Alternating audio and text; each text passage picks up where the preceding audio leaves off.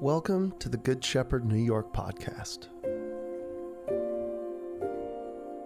Good Shepherd New York is a community helping New Yorkers embody the love of Christ for the good of our neighbors.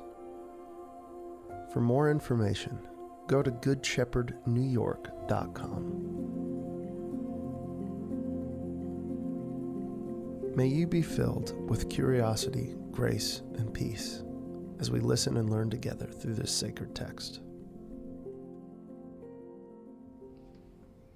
A reading from the Gospel according to John, chapter 12, verses 20 through 33. Now there were some Greeks among those who went up to worship at the festival. They came to Philip, who was from Bethsaida in Galilee, with a request. Sir, they said, we would like to see Jesus. Philip went to tell Andrew. Andrew and Philip in turn told Jesus. And Jesus replied, The hour has come for the Son of Man to be glorified. Very truly, I tell you, unless a kernel of wheat falls to the ground and dies, it remains only a single seed. But if it dies, it produces many seeds. Anyone who loves their life will lose it, while anyone who hates their life in this world will keep it for eternal life. Whoever serves me must follow me, and where I am, my servant also will be. My Father will honor the one who serves me. Now my soul is troubled, and what shall I say? Father, save me from this hour? No. It was for this very reason I came to this hour. Father, glorify your name. And then a voice came from heaven I have glorified it and will glorify it again. The crowd that was there heard it and said, It thundered. Others said, An angel had spoken to him. And Jesus said, This voice was for your benefit and not mine. Now is the time for judgment on this world. Now the prince of this world will be driven out. And I, when I am lifted up from the earth, I will draw all people to myself. He said this to show the kind of death he was going to die. This is the gospel of our Lord. Praise to you, Lord Jesus Christ.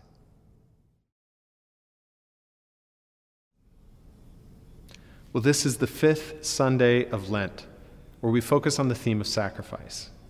And yet, this week, we watched as eight women, six of whom were Asian, were themselves sacrificed at the altar of a white man's hate. The sacrifice of Lent is from a place of strength and agency. It's where we lay down our false selves, our fixations, our commitments to self preservation, in short, our ego. Each of these things that we lay down in their own way contribute to conflict and violence. Lent helps us see that what seems good for us can, in fact, be good or bad for others. During Lent, we reconnect with Jesus' invitation to lay the ego down so that our neighbor can flourish so that those we love will benefit. We sacrifice something in ourselves for the good of another. But what we saw in Atlanta this week, and what we see in all acts of terror and hate, is a sacrifice of another for our own good. Lenten spirituality doesn't exist to just make your life harder or to beat you down or simply to help you acquire a glow of righteousness that makes you feel better about yourself. No. What we saw this week is that a refusal of Lenten spirituality can cost precious lives, which is to say that the embrace of Lenten spirituality can save them. Yes, we need better laws. Yes, we need better policies and better advocacy, better awareness and better language. But what energy will drive those who are unaffected and untroubled by these concerns to engage and to share the burden? This is the importance of the Lenten spirituality of sacrifice and of solidarity. The gospel reading for today, it's a very important moment in Jesus' story. Here, we see him embrace his voice, his glory, his moment. We see in Jesus a resolve to finally embrace the public's attention, to let them see him. Several of the gospel writers highlight how, up to this point, Jesus has attempted to sort of remain under the radar. He often tells people to remain quiet about him. He flees the crowds at critical moments. He spends his time on the periphery of Jerusalem and Judea, avoiding the nerve center of the region. Scholars call this the messianic secret motif. But what is Jesus hiding? Why does he seek to remain in the shadows? Well, most likely, Jesus had an agenda. He had a series of things that he wanted to accomplish, not least to invest his time and energy into a small community of apprentices, what we call disciples. People who could know him, who could observe him in action, and learn from him. People who would carry his mantle forward into the world.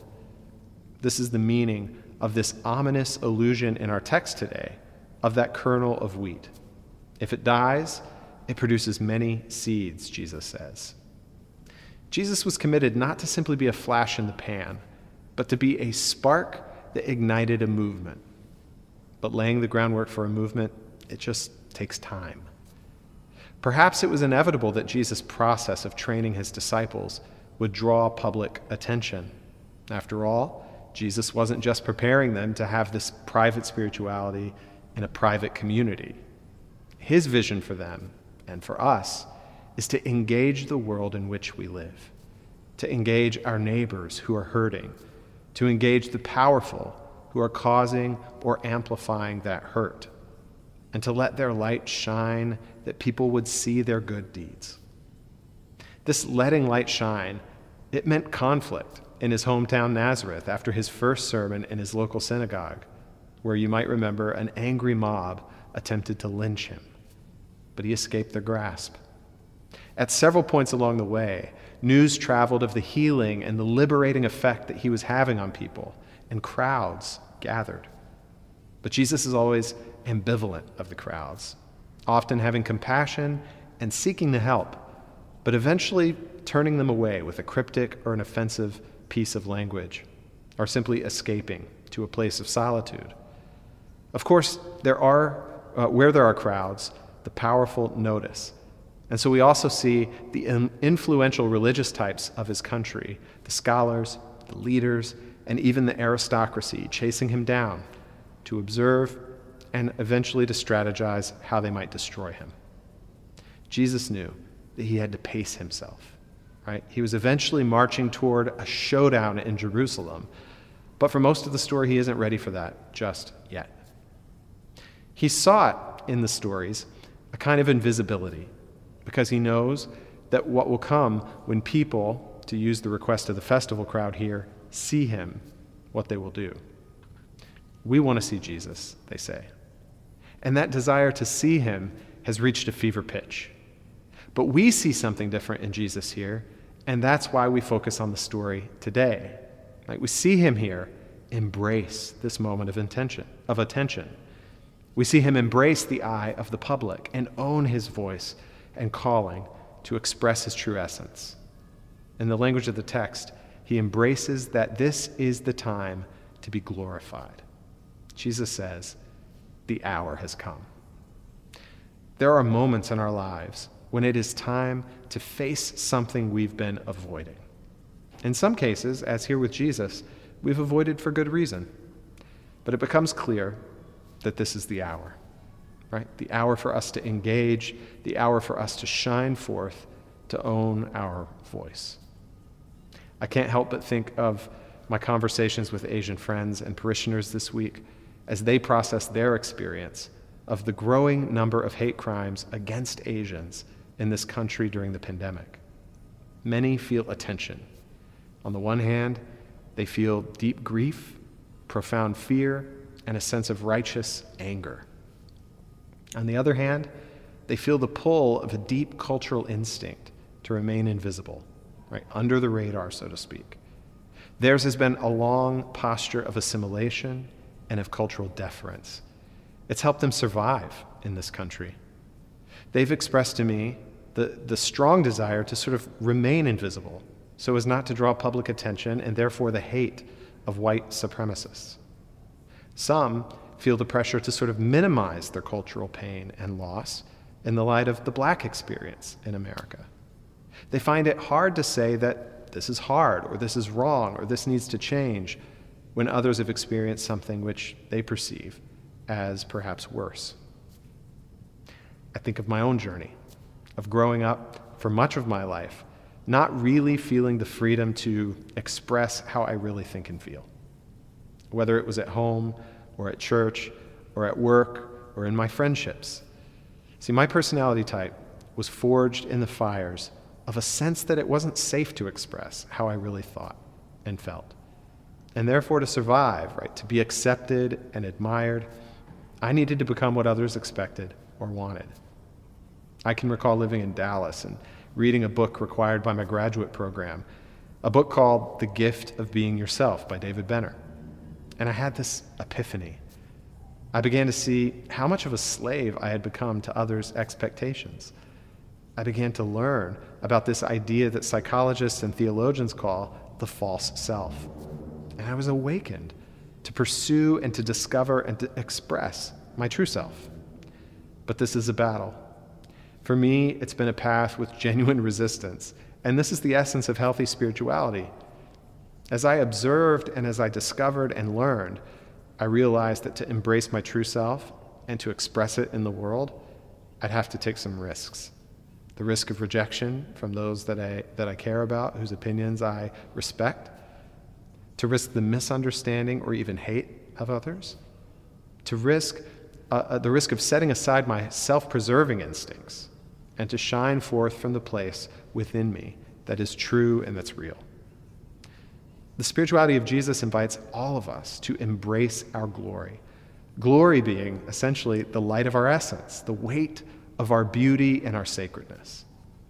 But we can find this awkward, at least I know I can. We even find it antithetical to Jesus' teaching as we understand it. Aren't we supposed to deny ourselves? Or, in the words of our text, aren't we supposed to hate our life in this world so that we may keep it for eternal life? But listen to Jesus here.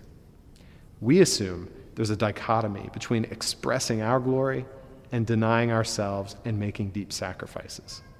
But Jesus sees them as two sides of the same coin. Also, it's important to know that the self Jesus is inviting us to deny or to hate is the false self.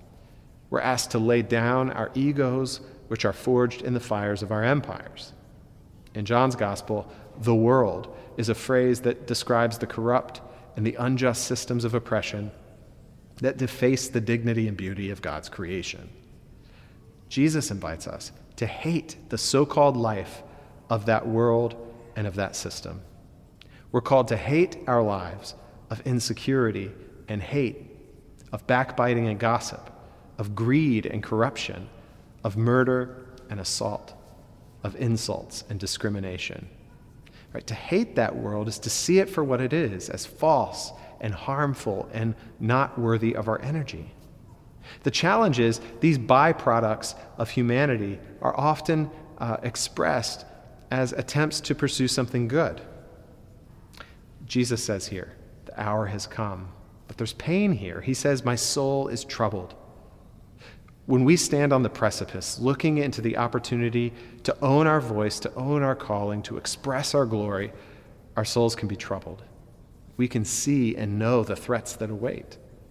There's often a cost to this public expression, but Jesus asks rhetorically, What shall I say?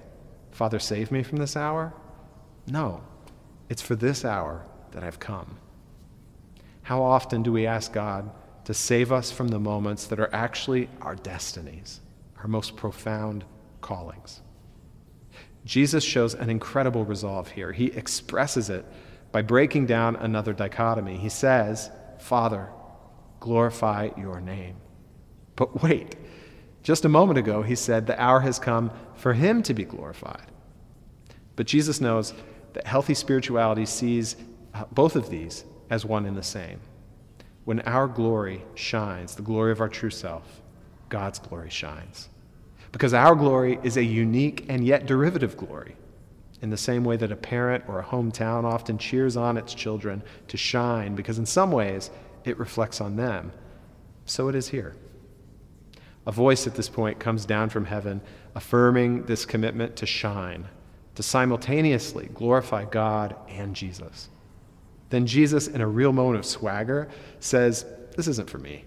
I don't need this. You need this. And need it we do.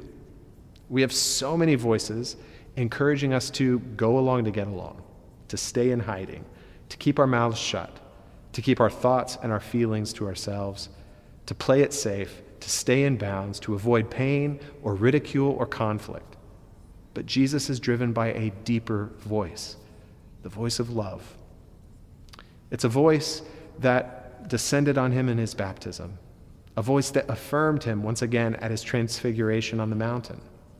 And of course, in John's story, we don't have either of those moments included. So this is his moment of divine voice. It's validating the path of Christ for our sake. The crowd here wants to see Jesus. We all want to see Jesus. But what will we see when we see him? I think he knows that what we will see would perhaps scare us. And so we need divine affirmation that this reversal of perspectives, that this suffering and rejection and ultimate crucifixion of Jesus are revealing a most profound glory that's at the center of the universe the glory of God's fearless love. It's a love that does what needs to be done for the good of another. It's a love that restrains what needs to be restrained for the good of another. It's a love that speaks the truth when it needs to be spoken for the good of another. It's a love that admits that when it is wrong, it can own it for the good of another. It's a love that seeks accountability when someone's hurt, and it seeks reconciliation and restoration for those who have fallen. It's a love that speaks up and shines brightly from the place of the true self. And it's a love that can see when the false self is taking up too much space in a room and simply needs to be quiet and listen. It's a love that learns to sit down and be humble in our ways of ignorance and sin. And it's a love that learns to stand up and shine in the way of love. May God give you the wisdom and the grace this week to understand the timing of your life, to know when the hour is to shine, to go public, to own your voice, to have the courage to face the resistance that awaits. May God help you follow the path of Christ which will make even the ultimate sacrifice, so that God's glory in us may shine and grow well beyond our short life. Maybe you feel you've missed your hour. A moment presented itself for you to speak, to act, to engage in truth and love, and you let it pass, or worse, perhaps did harm.